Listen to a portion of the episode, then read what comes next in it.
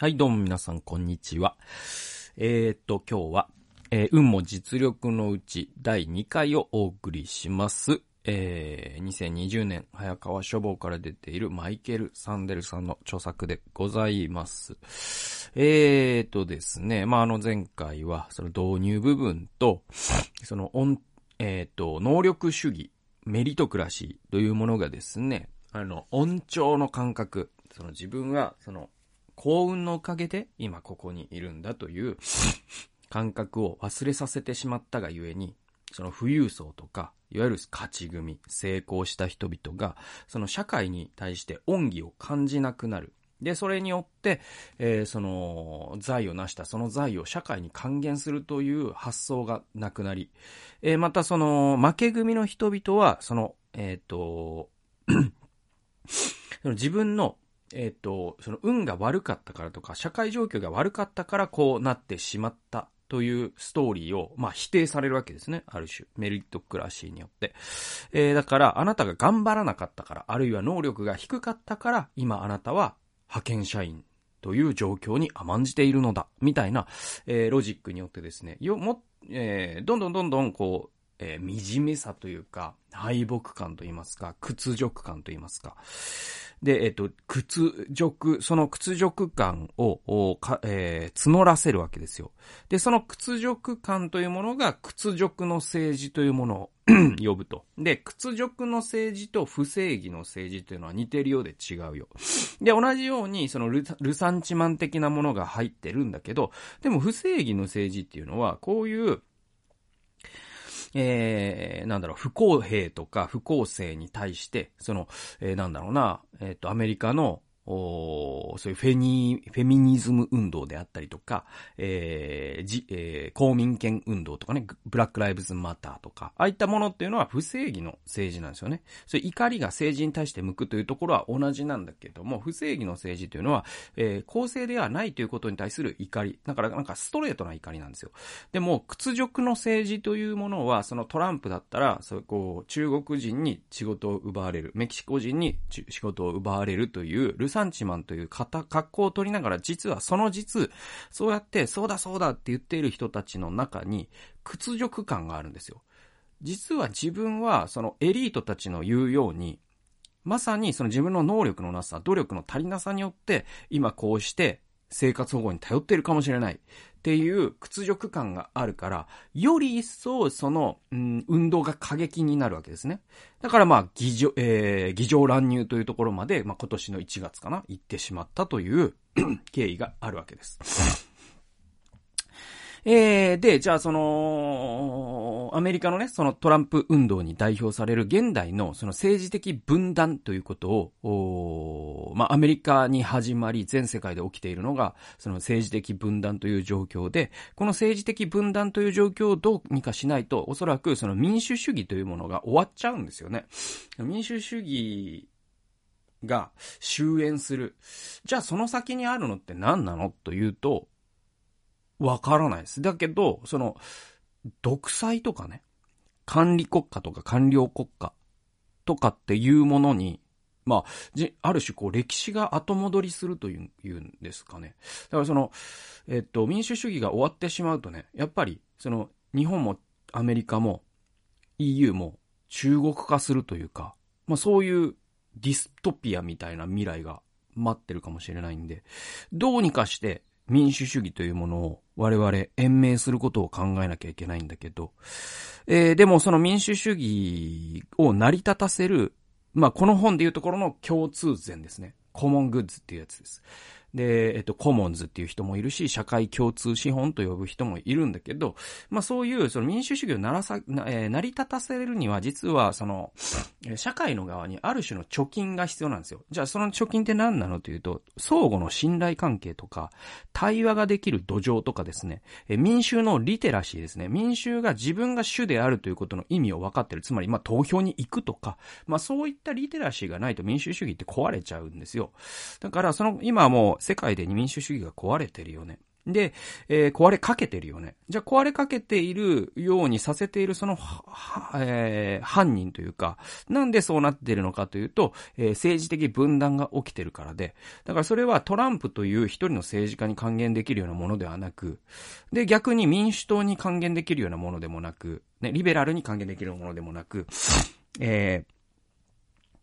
その分断しているという事実自体が問題なんで。で、これは共和党にも民主党にも実は言えることで、だから共和党と民主党のその赤と青の、えー、間に線が引かれてるんじゃなくて、実は別な場所に線が引かれているっていうのがサンデルさんがこの本全体で指摘していることです。それは何かというと、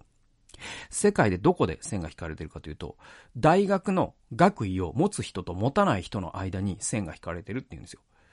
42から43ページ。現在のアメリカ政治で最も深刻な政治的分断の一つは、大学の学位を持っている人々と持っていない人々の間に存在する。2016年の選挙では、トランプは大学の学位を持たない白人有権者の3分の2の票をと、えー、獲得したが、ヒラリー・クリントンは上級学位、修士号あるいは博士号を持つ、えー、有権者の間で圧勝した。はい。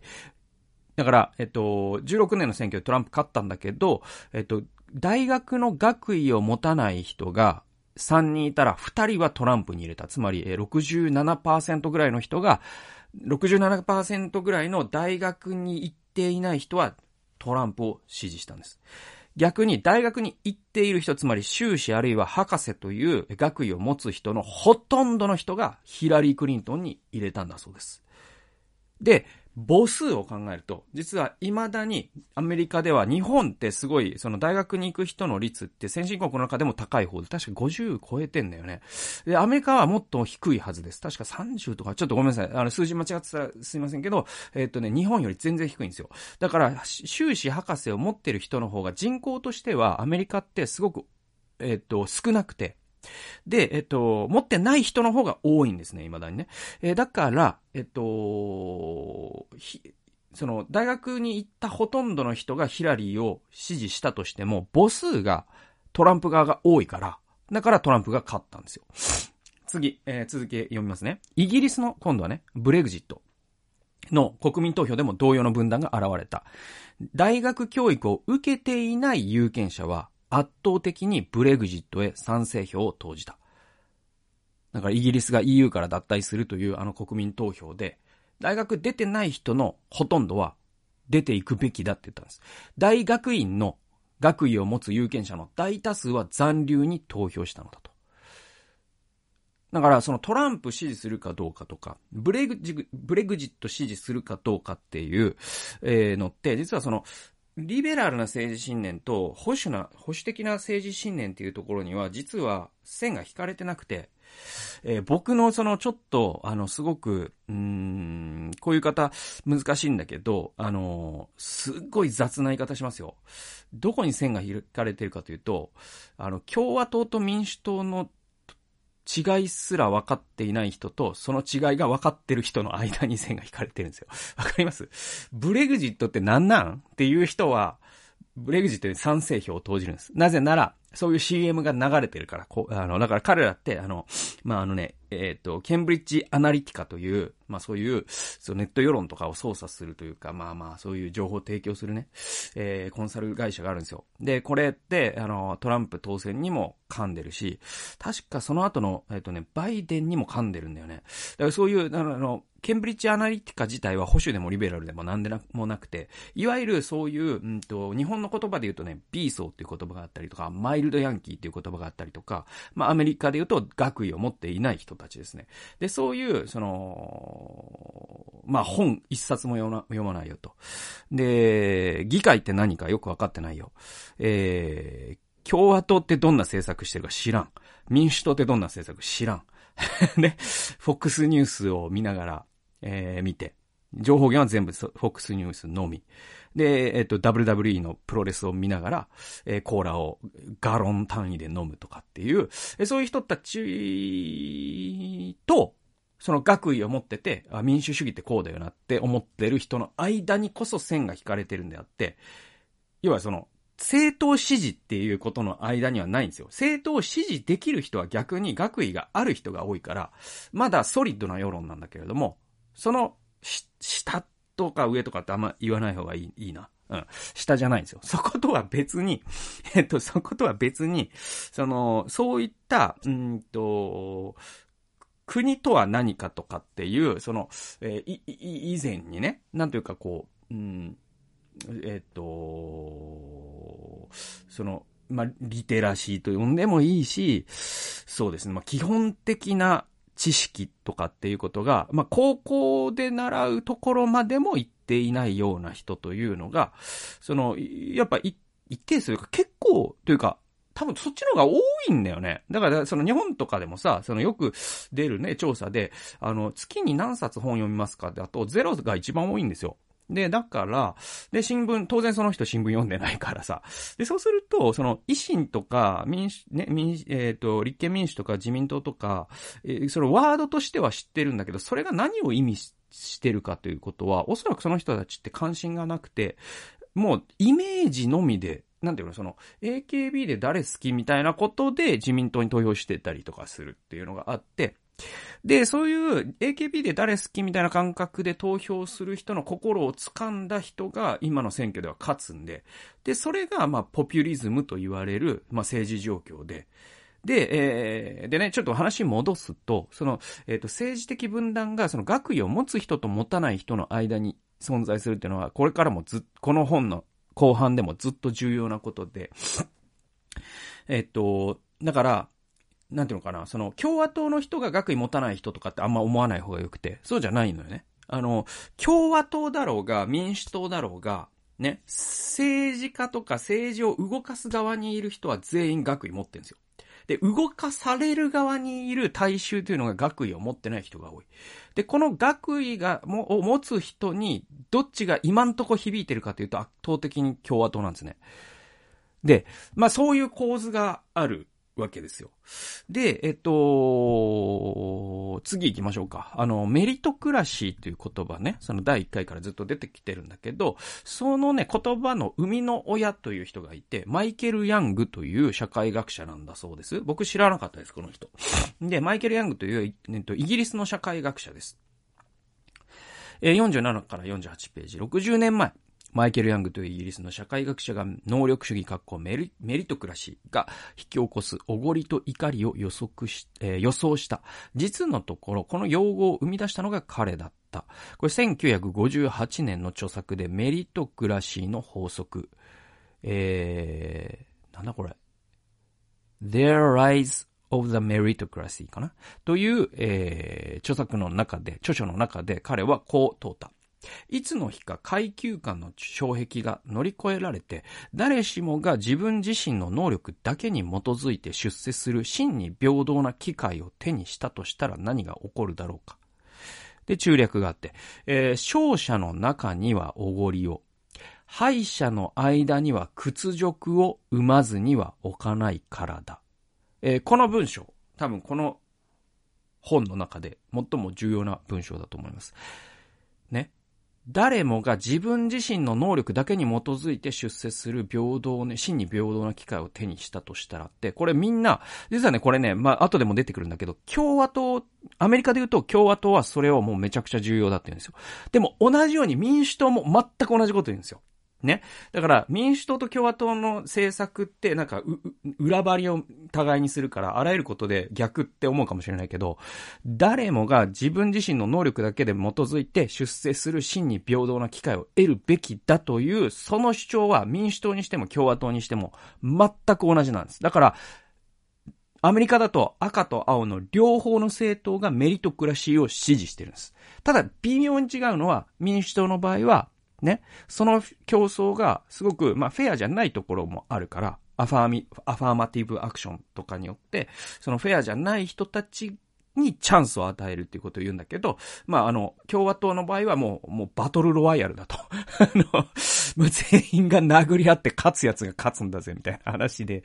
まあ、雑に言うとね。まあ、そういう、そういう違いはあれ。でも、能力に基づく社会こそが平等だという前提は共有してるんですね。でもそういう社会がいつか訪れたら60年前にマイケル・ヤングという社会学者が言ったのはそういう社会が訪れたらもう一度読みますよ。勝者の中にはおごりを、敗者の中には屈辱を生まずには置かないからだ。つまりそういう社会が本当に実現したら勝ち組は傲慢になるだろうと。負け組は屈辱感に苛まれて生き続けることになるだろうと彼は予言しました。続き読みます。ヤングにとって能力主義は目指すべき理想ではなく、社会的圧力を招く原因だった。ね。だから、共和党も民主党も、どっちとも理想だと思っていることは、60年前のヤングにとっては、それはディストピアだったんですよ。だから我々はディストピアにまっしぐらに突き進んでるわけです。で、彼は数十年前に能力主義の無情な論理に感づいていた。それは今や我々の政治を汚染し、ポピュリストの怒りをかき立てている。能力の先生に虐げられていると感じる人々にとって、問題は低迷する賃金だけではなく、社会的敬意の損失でもあるのだ。ね。えっと、これね、あの、本当に大事なことなんで、あの、なんだろう、繰り返して言いたいんだけど、あの、問題はね、まあ、いくつもの問題があります。その、勝ち組と負け組と言われて久しいんだけれども、その、まず一つの目の問題は、あの、勝ち組と負け組の、その数のバランス悪すぎるんです。で、えっと、80年代とかまでは、まだ良かった。なぜなら、勝ち組がそれでも10%、20%いたから。でも今って、1%対99%に限りなく近づいててね。で、うんと、えっ、ー、とね、 GAFA、えー、4つの4騎士が変えた、作り変えた世界という、まあ、ベストセラーを書いたスコット・ギャロウェイという、えー、人はですね、アメリカ、今のアメリカは300万人の地主と3億人の濃度、奴隷ですね、の国になっていると彼は言ってます。つまりそれぐらい、なんていうの、その、勝つ人が少なく負ける人が多くなってるんですよ。だからこれバランス悪すぎて、最大多数の最大幸福で言うと、不幸な人の数がどんどん増えてるんです。で、じゃあ、その1%の人は、どんどん、その、ま、前、富裕層が多かった時の、富裕層が多かった時の、えっ、ー、と、富裕層ってミリオネアだったんです。つまり、えっ、ー、と、100万長者ってことです。でも、富裕層が今1%になった時の富裕層ってビリオネアになってるんですよ。ビリオネアって10億っていう単位だから、1000億とかの資産を持ってるってことですよね。 billion dollars っていうのは1000億ってことだから。で、そういう桁のお金を手にした人たちって、20年前と今とで、20年前のミリオネアと現代のビリオネアで、どっちが幸せだと思います？皆さん。これね、あの、明確な統計がないんだけど、おそらく、あらゆるその心理学者たちの、その、えー、なんだろう、その指摘とかを考え合わせると、昔のミリオネアの方が確実に幸せだったんですよ。現代のビリオネアってすごく不幸というか、常に何かを奪われる不安に苛まれてるんです。そして社会的つながりを失って、非常に彼らは孤独だということも分かってるんです。だから、誰も幸せになってないんですよ。この能力主義というものが実現した果てにあるものは。で、何よりも、この最後の文章すごい重要なんですよね。えっ、と、能力の先生っていうのはメリ、メリトクラシーということですね。能力の先生に虐げられていると感じる人々、つまり、まあ、社会の負け組という、えー、言っていいでしょう。で、この人たちの問題は、低迷する賃金だけじゃない。もちろん、低迷する賃金もすごい大いに問題なんですよ。なんだけど、もっと問題なのは、社会的な敬意の損失なんですよ。で、人間ってね、なんだろうな、その、お金がなくても、なんとか生きていけるんですよ。もちろん食べないと生きていけないから、最低限の一食住ということは、あなんだろう。必要だし、医療も必要だし、ね。えー、ということはあるんだけど、でも、その、例えばさ、なんだろうな。人間って、例えばその、僕もの家庭もそうだけど、車を持つ余裕がないですわ。全然ないです。で、これから持てる見通しもないです。でも、車を持つという経済力がないことというのは、耐えられるんです、人間ね。だけど、社会的敬意。これリスペクトって言うんですけど、そのリスペクトを失ってしまったら人間って生きていけないんですよね。で、これ僕、うつの時に本当にいつも実感するんだけど、人間って、その、うんと、これ、これもう尊厳に関わるんだけどね。そういう自己有能感って言うんだけど、自分が誰かの役に立てているという、その確かな実感が失われると、本当に生きていけないですね。で、まあ、こういうこと言うと、じゃあ、な、障害とかで働けない人はどうなるんだ、死ねとでも言うのかっていうふうに、えー、なんだろう、言われるかもしれないけど、あの、それはもう一つの特殊なことで、で、またその障害というのは障害という、えー、そういう人たちが、それを得られるような活動ももちろんあるし、それができない人でも病ということに価値があるという、まあそういう哲学的な営みは本当に大事なことだと思う。でも今、今は本当にもっと、えっ、ー、と、一般的な話とをしてます。で、そのもっと一般的な話として、えっ、ー、と、五体満足で働ける。で、働いてもいる。だけれども社会的な敬意が感じられない。つまり、あなたがそんな非正規で40歳にもなって、ね、清掃の仕事をしている。母、負け組だなっていう、そういう社会にいる、その仕事をする人って、その、二つの面で虐待されててある種、社会にね。それは低賃金という虐待と、もう一つは敬意の喪失。尊敬を失うっていう虐待なんです。で、後者の虐待の方が多分きついんですよね。で、それをマイケル・サンデルさんはずっとこの本で指摘し続けるんです。それをどう二つの意味で回復するか。つまり、えっと、そういう、まあ、コロナ禍で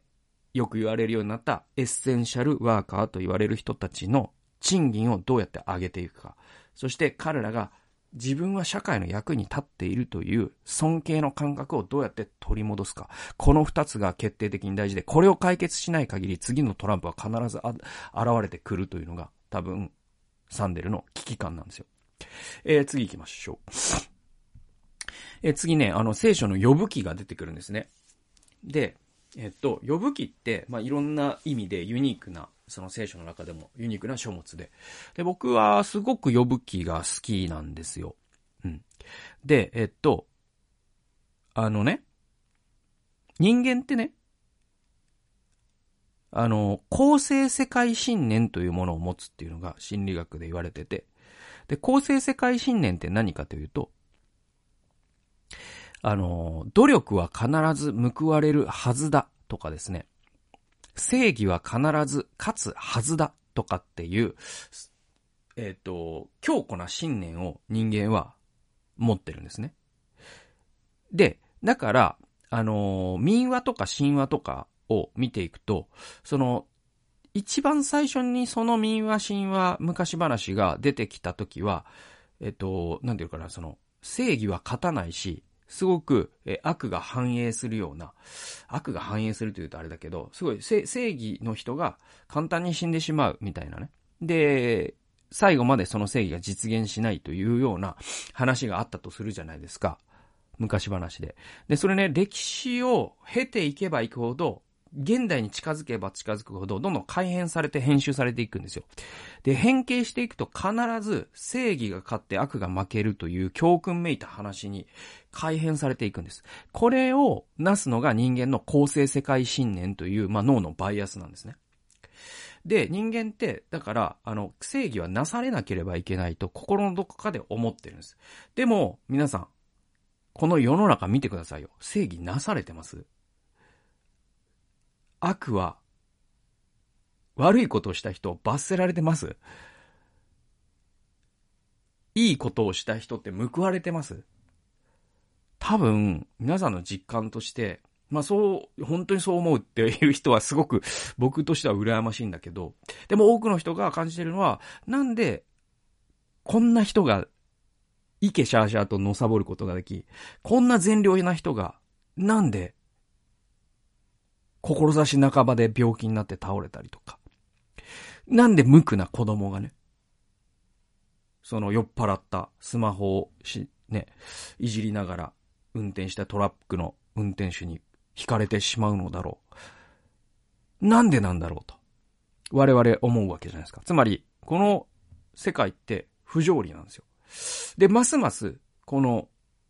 何十年か不条理度は高まるばかりなんですよね。で、そういったことを考えたときに、ね、ね、今その世界で流行っているというか、その見られている物語が、例えば、えー、世界だったらアベンジャーズが見られるわけですよ。そして日本だったら半沢直樹が見られるわけですよ。で、えっと、アベンジャーズって復讐する人たちっていう意味ですよね。つまり悪に、巨悪に対して復讐する正義の集団ですわ。そして彼らが勝って、勝つのを見て我々スカッとするわけじゃないですか。で、半沢直樹で言うと、本当に完全懲悪のもう古典的な物語がそこで繰り広げられるんですよ。で、池井戸潤の小説っていうのは常にそういう構図になってて、ものすごく、えー、辛い目を見た。でも誠実に頑張ってる人がずっと描かれて、最後の最後で、その巨悪に対して逆転するという、そういうカタルシスがあるから、えー、半沢直樹はすごく人気なわけです。で、それを見るときに我々の公正世界信念というものが満足するんです。で、逆に言えばそういった物語が今の世界でたくさん消費されるという背後には、今の世界がどれだけ不条理かということの証拠でもあるんです。だから、せめてフィクションの中では公正な世界であってほしい。正義が勝ち、悪が罰せられる世界であってほしいと我々願うわけですよ。でね、えっ、と、聖書って、おおむね公正世界信念を満たすような物語が多いんですよ。例えばその、えっ、ー、と、バビロン捕囚ってさ、そのイスラエルが偶像礼拝をね、続けた罰としてのバビロン捕囚ですよね。で、パロを神様が撃たれるというシーンであったりとか、えー、あとその、エステル記のね、ハマンという、その陰謀を企んだ人が木にかけられるとか。で、えっ、ー、と、おおむね聖書って公正世界に信念を、えー、満たすような物語が多いんだけど、えー、二つかなユニークな書があって、それが伝道者の書と多分呼ぶ記なんですよ。で、この二つの書って、ある種不条理を教えてるんですよね。正義が必ず勝つというか、その正しい人が必ず幸せになるとも限らないし、悪者が必ず罰せられるとも限らないという不条理を正面から描いたのがこの呼ぶ記なんですよ。で、この呼ぶ記っていうのが、その能力の進学を否定する物語なんだっていうふうに、えー、55ページでマイケル・サンデルは言ってるんです。えー、神は予部の高潔さを確かなものと認めつつも、神の支配の道徳的論理を理解しようなどとはおこがましいとして厳しく叱責する。つまり、その呼ぶ記の最後にね、呼ぶ記、呼ぶは怒られるんですよ。それは呼ぶが非常に正しい人として、なぜ正しい人が苦しむんですか？なぜですか？なぜですか？教えてください、神様。教えてください、神様。ずっと言うんですよ。で、それはその三人の友人との議論の中でも言うし、神様にも直接叫ぶんですね。で、その時に、神様に逆に呼ぶは怒られます。それはなぜならば、神の支配というものの秘密を0から100まで教えてくれって言ってるようなものだから、人間とは一体何者なんだいと。あなたは私が地の元を据えた時そこにいたとでも言うのかいっていう形で呼ぶは、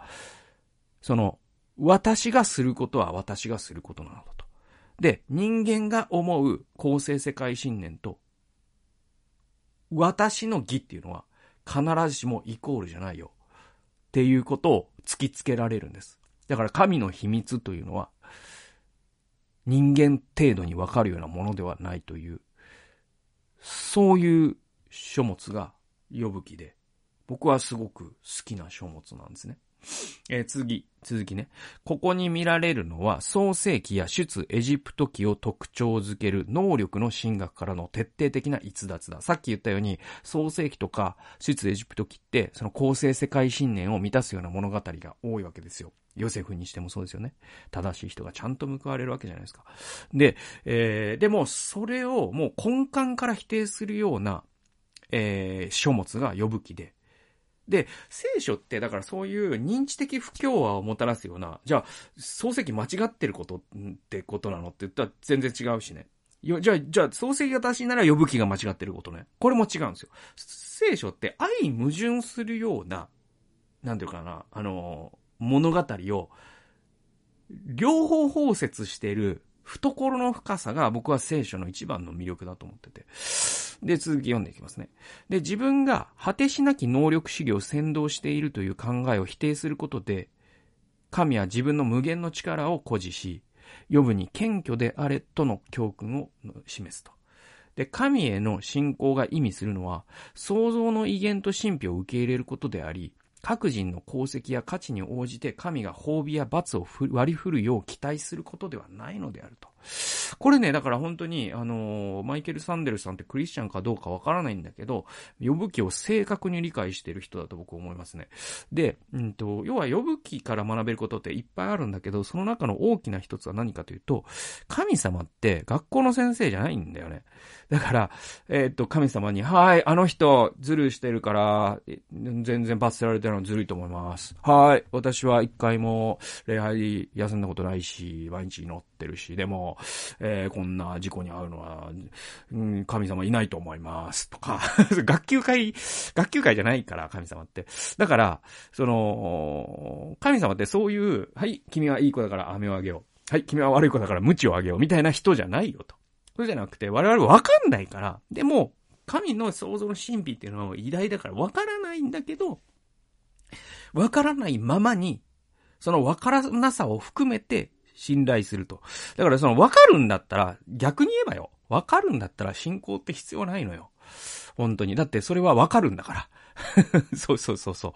う。だから、わからないんだけど、そのわからなさを超えたところの信頼というのが、多分、呼ぶ気が我々に教えてくれてることで。そうそうそうそう。なので、その不条理というもので、我々の側から見たらそれは不条理かもしれないけども、でもいつの日か、神と同じ角度からこの世界を見れるようになる、その新天新地で、我々は何が起きていたかを本当に知るときに、ああ、確かに神様は義なるお方だったという納得がいく日が来ると僕は信じているので。だからこの世でいくら不条理に見えても、その信仰があれば、変に動揺することがないですよね。こんなひどいことが起きたんだから神様いないはずだってことには全然ならないんですよね。で、ちょっとその信仰の話にだいぶ、あの、引き寄せちゃいましたけど、その、呼ぶ気っていうのが、そのメリトクラシーという考え方の否定だっていうのが、すごく僕は、あの、印象に残ったし、えー、こっからも、その、能力主義というものがもたらす